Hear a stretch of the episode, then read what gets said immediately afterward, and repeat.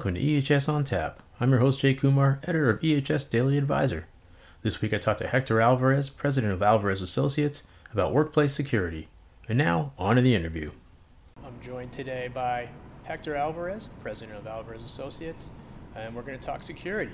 Welcome to the show, Hector. Thanks, Jay. Uh, thanks for having us. Me. Thanks for having me. The royal we. The royal um, we, exactly. And we're actually here in person in Cleveland at the uh, EHS Daily Advisor Exchange. Um, so, welcome to that. You're going to be speaking at that.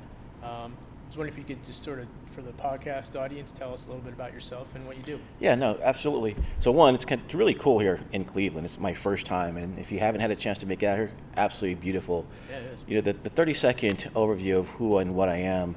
Um, I've been in security and law enforcement for about 30 years. So, everything from the military to law enforcement as a reserve, but my real time is in corporate security, starting out at Dell Computers early on and wrapping up my professional career at a company called the California ISO, which oversees the power grid for the state of California. And what was interesting about that, I had access to all the gates, guards, and guns that somebody could possibly want. Resources were not an issue. But we still started seeing and noticing that people, the, the insider aspect and our relations with each other, was really a driving component behind security.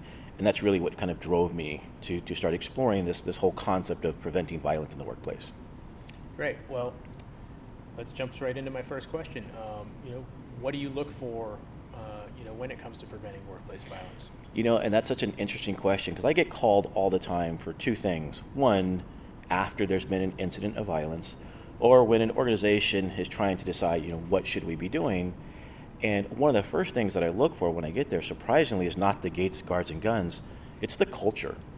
It's the attitude that not only the employees have, but even senior management. Um, in eight years of being a professional consultant, I've trained lots of groups. This past week was only the second time I had the full executive team participate in a training class. Wow. Um, I will often hear things like, we fully support the effort, and then not see the follow through and so that's one area that we really focus on. What exactly is the culture that exists at whatever type of organization it is, from mom and pop to, you know, you know, a company with 10,000 employees? What what exists, and then that's the starting point for improving security. So getting that kind of leadership buy-in really helps to, you know, tells you that they're serious about it. Absolutely, because we could spend money on programs, and if they're not followed, if they're not supported, then they're not going to be maintained, and that's something we see a lot are good ideas that are never followed up on. Um, and, and, how long does it take to kind of, you know, I guess it depends on the place, right? You know, what the state of their security is, but typically when you're going into a business, you know, what do you kind of do when you when you go in? Obviously, after you kind of take a measure of the culture, yeah. you know, what are your sort of first steps there? So our next step after trying to assess that is we really try to understand what is it they're trying to protect. Is it the equipment? Is it the process? Is the product? For me, very often it's it's the people, and that's a common answer. And then you can take a look at well, how exactly are we doing that? Is it procedures, um, or is it guidelines? Um, is it a standard that's written and placed on a shelf that's never utilized? So we start looking at how people interact with other people and the different styles and the different approaches. And that's really the first start. So we, we use the, the OSHA definition of the four categories of workplace violence and we will look at where are the risks, where the exposures, and what is being done to mitigate any of those exposures. So, obviously, you know, the last 20 years we've seen a lot of changes in security as a country. You know, 9/11 changed a lot of things for everybody, uh, just in terms of you know, looking at potential threats and that kind of stuff. You know, how has workplace security changed? Over that time? You know, you sent that, that question, and it, and it got me thinking. I was really trying to understand. You know, I've been in it for more than 20 years, and you know, what changes have I seen? Uh, definitely have seen a change in technology. But what's interesting is probably, if I had to guess, just anecdotally, half the people that employ some type of new technology end up not knowing how to use it or don't use it properly. We saw a big wave, as example, during COVID of thermal sensing cameras. Right. And I went to several sites that had deployed these and dramatically different ways of using them. Uh, same thing with access control systems, same things with, car- with access cards. Um, so technology has come a long way, but I'm not sure the understanding of using the technology has kept pace with that. So that's probably the biggest change. Is there's there's a technolo- te- technological solution for almost every problem now, but the gap is still pretty wide in what in what we need to do to address it. So what would you advise to a company that's getting one of these solutions, kind of, you know, as they're, as they're looking at different solutions and, you know, how they choose them? Understand your problem. A lot of times I will get called in as a consultant to help people use the solution that they bought because they didn't completely understand the problem that they had. And so very often we'll see people buying a solution and then looking for a problem. So I think the reverse really needs to happen. You really need to understand what's your exposure, what's the appetite internally to address it, and then I think you can find a solution that fits that problem, but far too often it's the other way around. What's the best way, I guess, of understanding the problem too? Is it, you know, I imagine you, you know, you don't want somebody who just sort of, you know, security director or whoever, just saying, oh, I know what it is. You want them to talk to people, right? Yeah, I'm very leery of committees, but I do like input.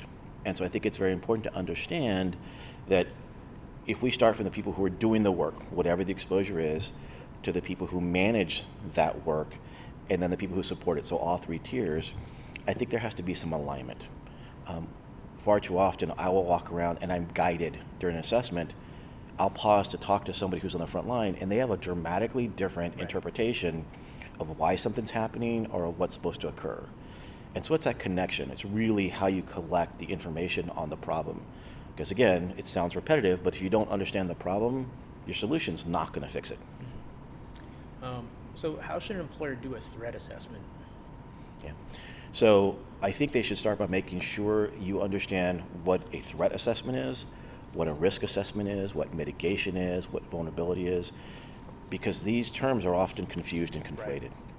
And we will get called and they will not understand what they want, and so we have to guide people through that.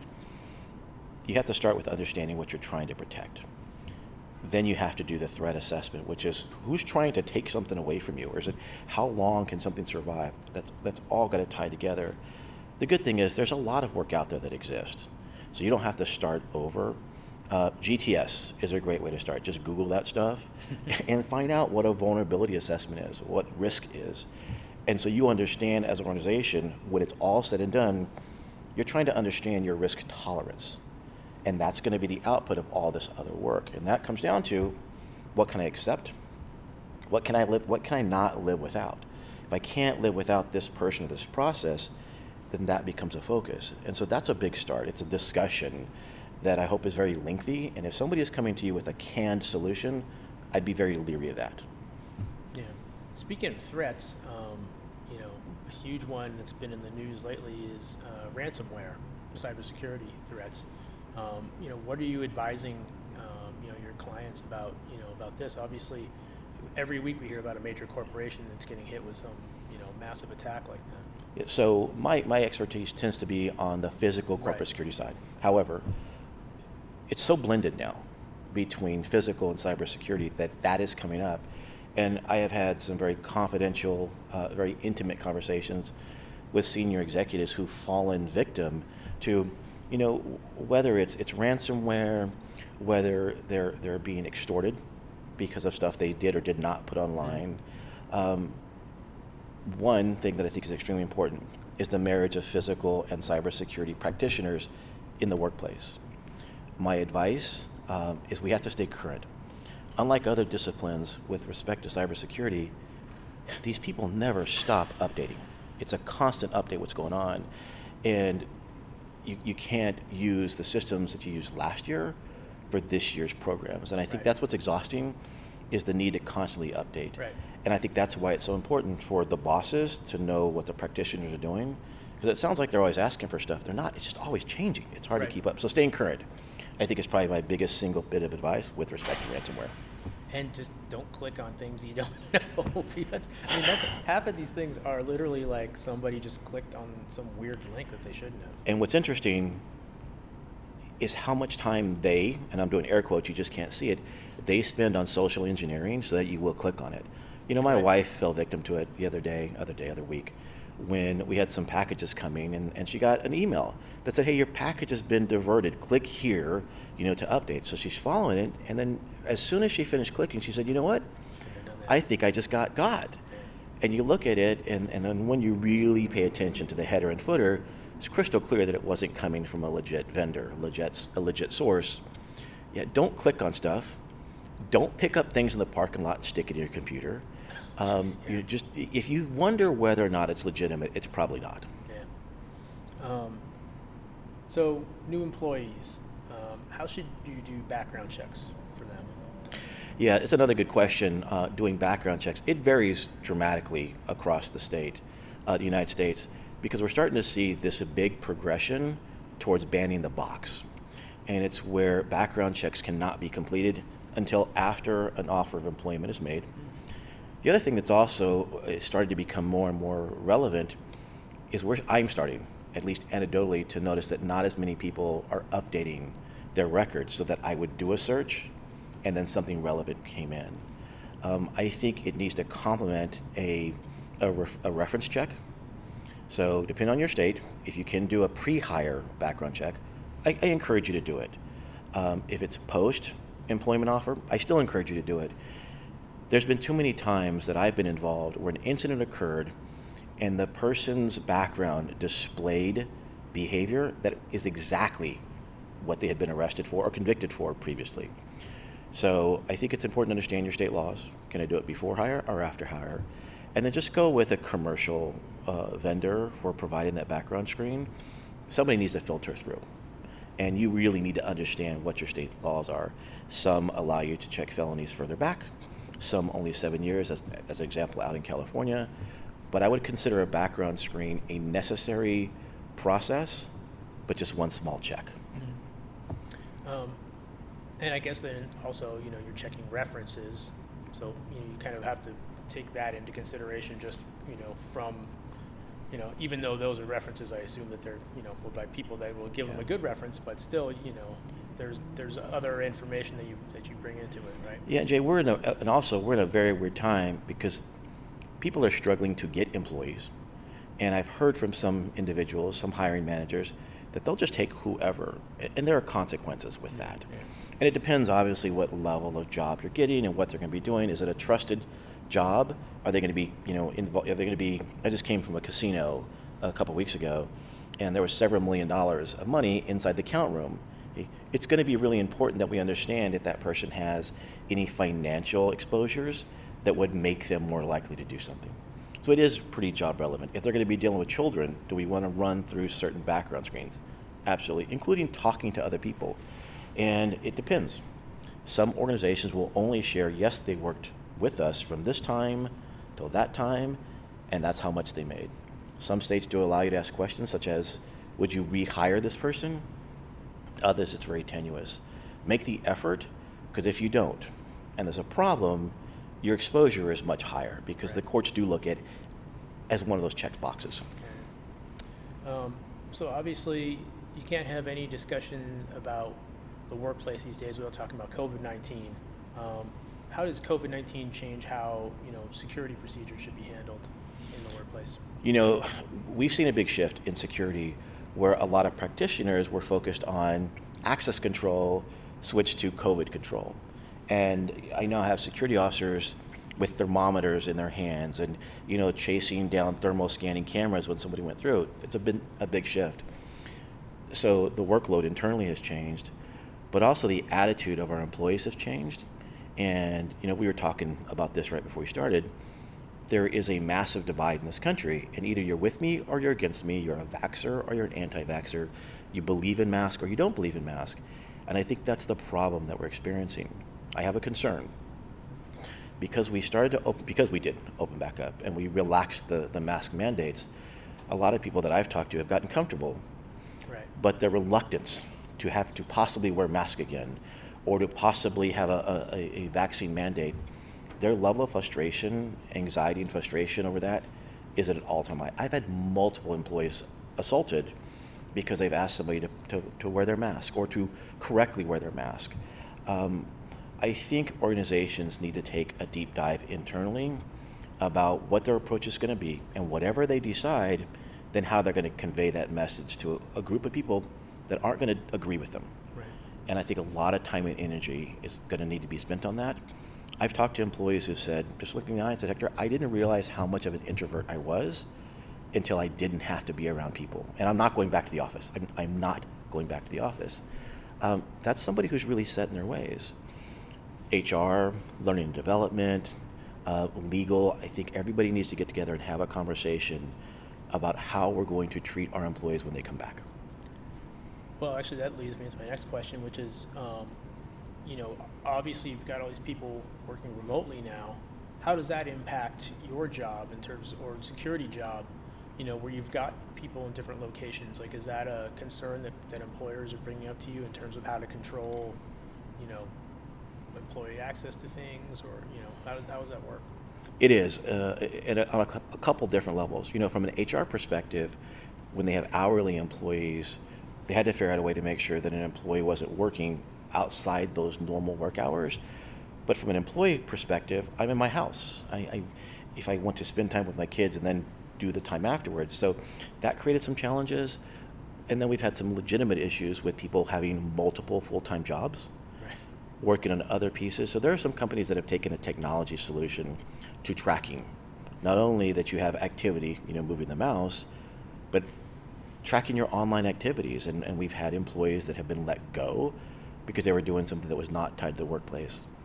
In addition to that, there is a serious concern about our employees' mental health, just our, our friends, our coworkers, our family members' mental health throughout this pandemic, and our ability to supervise employees remotely is challenging. So we've had discussions about that, and make sure your cameras are turned on when you're having your staff meetings remotely.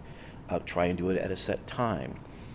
Try and request that they they are focused on work during that time, so we keep that connection that we would normally have in the workplace. Um, and be prepared for some problems. We've, we've had that. There's been some real tragic stories of people hurting themselves or doing things while they're off on their own. And so we have to extend the, the attitude and the belief that it's a supervisor and manager's job to supervise their employees in the office to even when they're remote. Yeah. There still has to be that connection. And so we look at things. How does their is their room clean? Is their work product still up to speed? If you see a decline, th- then that's another concern. That's another red, you know red flag that there may be something going on. Um, and I mean, obviously, it, you know, it's late August now, uh, and you know what we thought was going to be a big return to work this fall seems to be slowing down, obviously because of the Delta variant. Um, you know, what are you seeing out there in terms of, of what companies are doing? Are they kind of you know holding back and keeping people remote, or some people trying to to you know reopen partially? Or So, anecdotally, but if I had to guess, at least 75% of the companies that I'm work with have modified their return to work programs and are now leaning towards the first of the year. know, Other than those ones that are providing, that were providing, you know, direct customer service, my retailers, the grocery stores, but those employees are exhausted. Um, you know, I follow a group on Facebook, and it started out because one employee, some retail worker, she was assaulted, and she shared her story, and it grew into this big Facebook, uh, you know, following. And I read the stories of what these employees are going through. Numerous stories of employees going on their break out of their car and crying, yeah. um, of walking off the job because people are so incivil, rude, um, just nasty sometimes to other people. And so it's taking care of the employees that have been through this all along who aren't ready to have to tell somebody else again they have to wear a mask um, or to step back, to being prepared for um, what it may mean to, to somebody who now has to look for daycare where they didn't have to before Right. they get a little bit of relief for three months, but it's coming. I mean, at some point, we're going to start making our way back into the workplace. And so, if anything, I think employers should take this as an opportunity to reset, to revisit the reluctance that some employees had um, to, to coming back to workplace so they can get a fresh restart when we hit the fall. Um, you know, and speaking of that incivility, what do you tell people, you know, companies that have people working these public-facing positions where, you know, they're dealing with increasingly angry customers and public members who either don't don't want to wear a mask, like you said, or you know, just for whatever reason are aggressive. Um, you know, what? How are you sort of coaching these, you know, these companies on how to how to deal with this stuff? It's multi-part, but I think it's important to understand that frustration is one of the underlining currents. It's a, it, it's a currency of aggression and violence. And I think it's important for employees to understand where that frustration comes from. A little bit of empathy can go a long way. Um, it's exhausting when you see customer after customer. So, so one is empathy, two is staying professional. And we have seen interactions, and I've talked to employees who just literally told me, I couldn't take it anymore. So I finally said what I've wanted to say all along to those people. Well, if we have energy, negative energy going into an interaction, it's going to, it's going to increase. So not taking it personally. Third, probably biggest piece of advice is be willing to walk away, and whether that's taking a step back or not engaging the person in that confrontation. But if you stay engaged, you should not expect it to de-escalate. If we can take a step back, be professional, and try to have that empathy of where it's coming from, those three basic things are, are some of those guidelines that can bring it down. But it's watching for somebody that comes in that is just done. I had a, an employee who worked at an insurance agency, a manager. Man walked in, his mask was not completely on, and she gave that universal hand sign of, you know, please pull it up. Without saying a word, this man covered the ground from the front door to where she was standing and punched her in the nose. Jeez. Ripped his mask off and then stormed out. She saw the frustration set in his eyes the second she said it. She didn't say it rudely. I didn't. I saw the video. I didn't hear the audio. Um, but just her mannerisms were pretty basic. And she was just floored at how quickly he covered the ground. I think it's recognizing when we have people that are also really struggling so that we can be in tune to the warning signs and then make some adjustments. She wishes she had gone behind the counter. Yeah. She wishes she had stepped into another room. Or she wishes she had just asked this man to stop, but she was really caught off guard by how quickly it happened. So, in addition to the trying to, to avoid the escalation, it's having a de escalation strategy in case something happens. That's tied to it as well. Yeah, it seems like, you know, and there's always been, you know, people, you know, going off, you know, off the handle for whatever reason. I mean, that's not a thing new to humanity, but it just seems like everybody is so much quicker to it now. Yeah, this, this year and a half, you know, 18 months that we've been apart, uh, has really changed society in quite a way. My daughter was home from college the other day, and she ordered Door- DoorDash, right? Doorbell came, uh, they rang, and I got up to go get the food because there was another human being who'd brought me some food. And my daughter said, very innocently, No, no, just wait a second, and they will be gone. We've gotten so used to not having to interact with each other. I think we've forgotten basic courtesies such as saying thank you and hello. I go out of my way now with servers to be extra nice. I'm just glad they showed up. Yeah, I, I think at a very human level, we're going to have to start being more decent to each other for this to turn around because the opposite is, is happening right now. Levels of incivility are off the charts. You know, there's a, there's a, a mental health condition that happens to some people when we just don't get out enough. There's not enough sunlight, not enough vitamin D, and it, it truly affects people. There's people that have been locked up for 18 months and haven't been around each other. And we have to practice that. I think it's important that organizations take that into account and, and we compensate for that. We, we, we greet people at the door, we look up and acknowledge them when they walk into the door. We understand the sources of frustration to help address them. We cannot control how they react. So I think it's going to be incumbent on us as people who are running our businesses to fill that gap, or it's not going to change. Um, is there? Have you noticed uh, a difference now that you know the cell phone is so omnipresent and everything gets videoed and thrown up on the web uh, immediately, just for these kind of you know confrontations in stores and businesses? Um, has that changed how people react to things, or is it just sort of a, a technological byproduct? No, I, I think to answer your question bluntly, I think it's dramatically changed the way we interact. I've seen you know, the bystander effect to people reporting incidents has always been something that's been considered. Now that people have cell phones, um, it's almost like maybe they feel like they're involved, but they're not helping, they're not solving, and, and sometimes they may be the fuel Right. that, It that starts, makes that it starts, it. yeah, or, They- or it amps it up, anyways, right? And and we've seen we've all seen these competing videos of I'm going to record you, you're going to record me, and I'm not sure to what end. Um, First Amendment audits are something that some types of you know cities and counties and police officers will see, we're seeing that expanding to customer service and Yeah. you know professional doxing. Um, it's so hard to not take something offensive if someone has a camera in your face. We talk to our employees about you know don't get sucked in. You, you're just to be crystal clear. Any place the public generally has access to, that's where people can videotape you.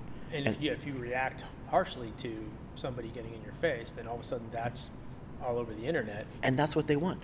And, you know, again, yeah. I'm doing air quotes, but what you want is something sensational. Yeah. Somebody screaming and yelling or reacting aggressive. This, I think it's Karen and Craig, are the names for men and women that stand up for. heard the Craig one. I think it's Craig. I may be wrong. That that stand up when they see some type of injustice happening in their eyes, and it, it's this fodder for, Yeah. for internet stuff. Um, don't get sucked into it. But yes, it has dramatically changed how we are. I think as human beings, we need to be better towards each other, and it's got to happen on an individual level. You know, there's a, there's a lot of social justice awareness right now, culture, race, ethnicity, and I think it's a very important discussion to have about society. I think we need to have that equal amount of discussion on an individual basis, and how I treat you and you treat me. I think that's where it really matters. Um, the larger discussion is part of it, but we've, we've got to address the, the, the smaller discussion as well. All right. Well, Hector, I want to thank you so much for joining me today. This is great. Absolutely. Thanks for having me. And that wraps up episode 77 of EHS on Tap. You can find more information about the podcast and listen to on demand episodes at ehsdailyadvisor.blr.com. You can subscribe to the show on SoundCloud, Amazon Music, Google Play, iTunes, Podbean, or wherever you get your podcasts. Thanks for listening, and I hope you join me next time.